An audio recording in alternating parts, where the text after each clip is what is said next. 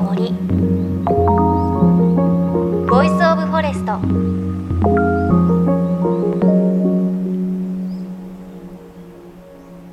おはようございます。高橋万里恵です。先週はセリ鍋のお話ししたんですけど先日ですね今度はあんこう鍋食べてきました。鍋ばっかり食べてるんですがあの近くの知り合いのお店で予約をして気仙沼からあんこを取り寄せてもらいました。で、さばいているところから見せてもらったんですけれど、あんこってね、あの、口の部分を引っ掛けて、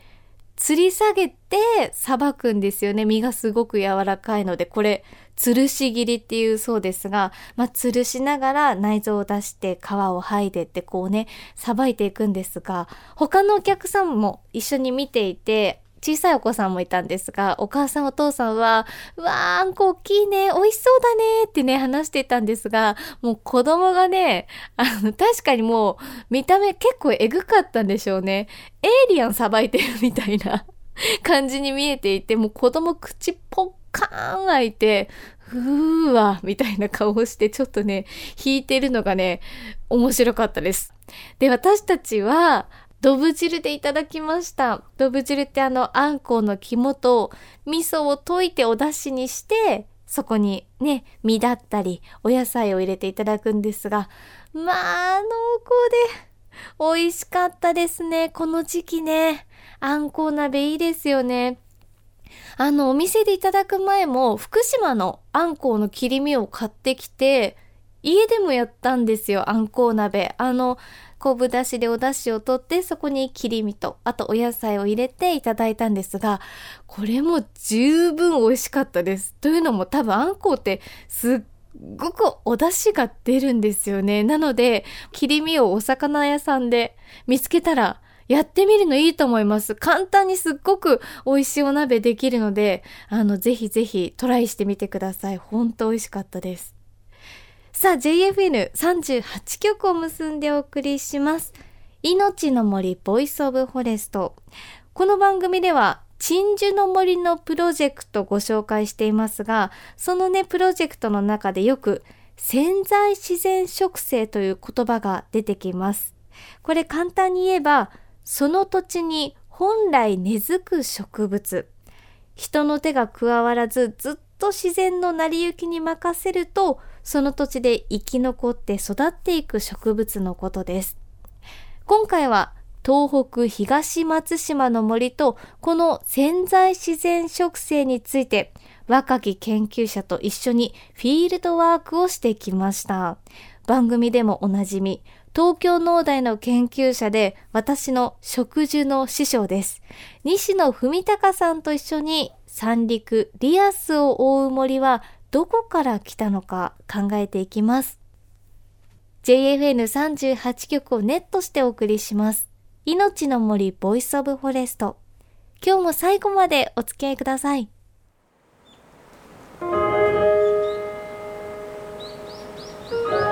命の森 Voice of Forest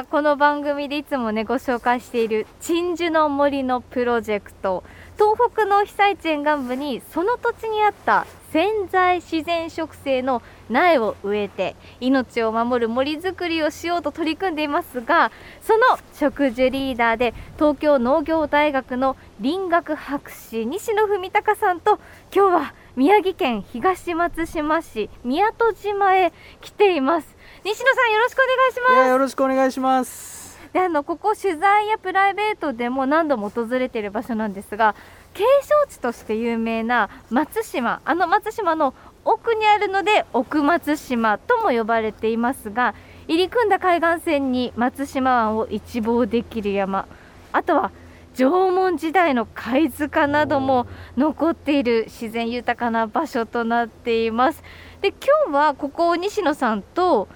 一緒に散策するということで、はい、早速ちょっと歩いてきましたが。いやちょっと今目の前に、ね、いつも植えている木々のタブの木。タブの木。のこれもう樹齢何年かちょっとまだ分かんないですけど例えば九州のタブの木だともうまっすぐ結構上に伸びて樹高が30メーターとかどんどんどんどん行くんですけど、東北ってやっぱり寒さとか霜とか風もこの場所だと先ほどおっしゃったようにこう景勝地で海から近かったりしてこう風が強いので、はい。ちょっとずんぐりむっくりしたこう東北っぽいタブノキの形なんですよね。これも結構ちょっょっとこうこっちの方のタブノキの顔としてちょっと見どころ僕としての見どころなんですけど。で上に行くっていうよりはずっしりそうになるずっしり横にこう力を蓄えるような感じで、はいそうすると樹齢ってそう結構見にくくなってくるんですけど、どうでしょう？これでもう100年以上は経ってると思います。すごいちょっと近く行ってみましょう近く行ってみましょう。か太いですね近く来ると幹がね。ちょっ大人多分二人でも無と2理ですね人でも無理ですね。るの。三3三四人人？くらいで手つないで初めて多分。いやー大あきい。え食べの木植樹でめっちゃちっちゃいの植えてるじゃないですか、はい。もう本当いやもう50センチか70センチぐらいですよねいつも植えてるのが、ですよね。えあの子たちこんなにいやもうちょっとびっくりですね。すごーい。やちょっとねなんだろう。今こう上見てるとあなんかいらっしゃいますねって神様いらっしゃいますねって感じしますねこれはしますよね。しますね。でやっぱりその地域の人がこの木が大事だっていう風にしてるのでちょうどそこに社を建ててらっしゃってあ本当だ。ちょっとこう手を合わせられるようなねね。空間になってるんですね。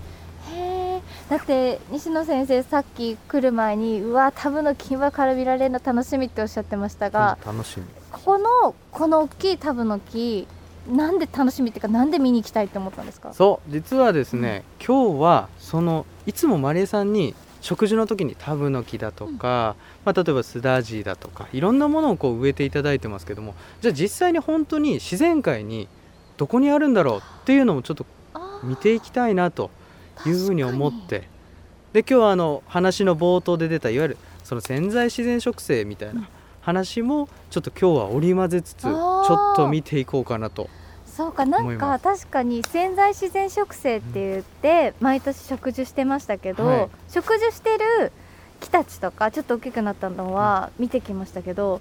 そうか今目の前にいるのがまさに潜在自然植生。そういうことなんです。ね。人の活動が一切じゃなくなったともし仮定した時にそこに一体どんな自然が目の前で繰り広げられるのか、できるのかっていうのが、まあ、それが潜在自然植生のいわゆる概念みたいなものなんですけども、それって結構言葉で言うとすごい難しいんですけど今実際に目の前にこの大きなタブノキ100年以上経ってるだろうっていうタブノキを見るとやっぱりこの地域を支えてるいわゆるふるさとの木はやっぱタブノキなんだなっていうのがまた改めてこう分かっていただけたかなと。なんかこんな立派な木があの私たちが植樹したところに何十年何百年かけて大きくなってくって想像できますねここ来るいやとそうなんです。すごいことだしかもちょっとマネーさんちょっと来てもらっていいですか？これ。これ桜ですね。桜か。この桜は山桜ではちょっとなくて、はい。おそらく。園芸の桜で園芸的な桜ですけど植えられてるってことは間違いなく地域の人たちにとってこのタブノキの周りっていうのは大事な場所であのここでお花見したりだとか壊さないようにっていう逆にそういうシンボル的なものもあるのかなと。でもそっか園芸用ってことは絶対このタブの木が先にあってこの木の周りでみんな憩いの場を作ろうとしたってことですねそういうことでですちゃんと歩けるようにして、うん。ここにも来れるようにして社も作ってでみんなでお花火しよう。この土地守っていこうと。で実はタブノキってじゃあそもそもなんか人々に利用されてきたのってちょっとこう思うところもあると思うんですけども実はタブノキはあの樹皮をですね剥いでそれを粉にしてえ昔はですね蚊取り線香のつなぎ粉として使っていました。へえこの皮そうなんです。タブノキのこの樹皮。今ちょっとこう近づいて触ってみるとちょっともう分厚くてちょっと手で剥くと鱗状みたいになってる。そう、うん、パリッとちょっとあー剥けるよ抜けるでこの樹皮を昔は剥いで乾燥させてうん。粉にしてつなぎ粉にして、面白い。はい実はそんな木々なんですよ。人にも使われてる木だったんですね。そうなんです。やっぱり植物と人間ってあの僕の、えー恩師であるその宮脇明先生もおっしゃってましたけどもやっぱいろんなことに利用もされますしその人間と常に共存共栄をしてきたので、まあ今日もその辺りがちょっと垣間見れるところがあるといいなっていうふうに思いますね。まあでもちょっとせっかくなんで木の近くとかちょっと周りも見てみようかなと思います。はい。ちょっと待って待って待ってめっちゃ面白いのそう下にあったんですよ本当は。それえ紹介していいですか？ちょっとちっちゃいんですけどどうだろう？10センチちょっとぐらいのまあちっちゃな木々があるんですけど。タブの木の根元に。そう根元に。に、これヤブコウジって言います。ヤブコウジ。はい。実はこれはあのー僕がいろんな自然林をこう調査した時にタブノキの林とかエスダジの林とかいわゆる常緑樹の林に自然に見られるちっちゃな木なんですね、はいでこれ大きくなっても大体これぐらいなんですねあ、そんな10センチ、20センチそうなんですとか。でいわゆる。ゆるそのいい森林って4層構造って言われてまして高い木次に高い木低い木そして草もあるっていう、でこれ植樹してないけどここにいるってことははい。要するに僕らもいつも植えてる木々がああやって成長してくればこいつらがいつか入ってくるってことなんですよね。あ、低いそうなんです。だこれはまだ植樹祭でじゃあ例えばヤブコウジを植えるかっていうと植えないですよね。はい。でもおそらくその植えないけれどそういうこういう樹種がだんだん入ってくれば本当の自然の森に近づいてくるっていうある意味目安になってくるわけなんですよへねーじゃあこの子はその低い木ヤブコウジは鳥が運んできたりしてってことですか？で実は今日はスーパーラッキーでなんとヤブコウジの実がここについてるんですよね。赤い真っ赤な真っ赤な実。実南天みたいな。いやそうです真っ赤なよね実。真っ赤な実です。で実は赤い実ってこの時期だと結構縁起がいいっはいていうのあったりしますよね。でヤブコウジも実は別名がありまして重量っていう名前がついてます。はい。でなんか今のでピンときたかもしれませんけども万両っていうのがよくホームセンターとかこの時期になると縁起がいいってことで販売されたりしてますけれどもそれは実の量によって名前が結構決まってくるんですね。で今目の前にあるヤブコウジは実が一つ。うん。いわゆるえー万両までは多くないよってことで重量っていう名前が実はついてるんですね。あの低い木も入ってきてるってことはここはいい森。そうだんだんなってくるはずなんですよね。あでもこの場所って先ほど話に出たように桜もありまーしたよね、うんうんうんだから完全に自然林にするっていうよりはおそらく自然も残しつつ人々の営みもありつつっていうちょうどいいこう折り合いの場所なんじゃないかなとで実はそういうのって昔から奥山は自然林として結構守られててで人が生きる場所を例えば里山と言ったりするんですけどもだその境にどういうものがあるかっていうと例えばこういうふうに社があったりとか神社があったりだここから奥は自然だよここから先は里山だよっていうその合図でもあったりするっていう場所もあったりしますね。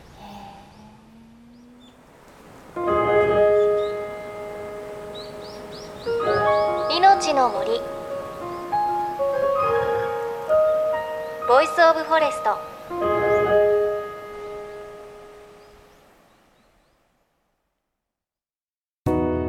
JFN38 局では東日本大震災で被災した沿岸部や全国の震災による津波被害が予測される地域に津波から命を守る森の防潮堤を作る鎮守の森のプロジェクトを支援する募金を受け付けています。この命を守る森づくりに取り組んでいる AIG 損保は中小企業のリスクにフォーカスした損害保険のラインナップビジネスガードを法人会納税協会会員の皆様に提供しています。AIG 損保ではビジネスガード新規契約1件につき1本のどんぐりの苗木を植樹する命を守る森づくりを通じ被災地の復興全国の防災減災に取り組んでいます。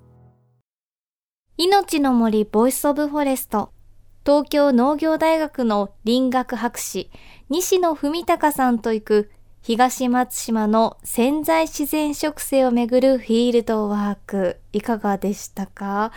あのこの奥松島エリアという場所は縄文時代などの貝塚が多数あることで有名なんですが今日お聞きいただいた立派なタブの木があるこの場所も里浜貝塚といってやはり大きな貝塚のあるエリアなんですよね。本当に立派なタブの木でもう思わず見つけた瞬間二人でうわーって言っちゃってあとこう何ですかね不思議なんですがああいう木を見ると思わずこう木の幹を触りたくなるというか触って何かね感じたくなるっていうものもあるんですがなんかこの場所がまず貝塚だって考えるとね、人々の営みがもうほんとそれこそ縄文時代からあった場所で、あ、じゃあこのタブの木ってもしかするとその頃からいたわけではないですけれど、どんどん世代交代して、何代も昔から実はここら辺にはタブの木があったのかなとか、あとは桜の木もあったので、やっぱり完全な自然っていうわけではなくて、人の暮らしがあって、ね、お花見をしたりして、人と共存してる場所だった。それずっと縄文時代から続いてるんだろうなとか、すごい思いを巡らせる、そんなね、場所でした。本当にね、なんかいると気持ちがいい場所だったので、ぜひ、ね、奥松島、もし行くことがあったら、一回このタブの木見てほしいなという感じがします。来週も西野さんとの奥松島の森歩き続きをお届けしていきます。また番組ではあなたの身近な森についてメッセージお待ちしています。メッセージは番組ウェブサイトからお寄せください。命の森 Voice of Forest。お相手は高橋万里恵でした。この番組は AIG 損保の協力でお送りしました。命の森の木の森 Voice of Forest。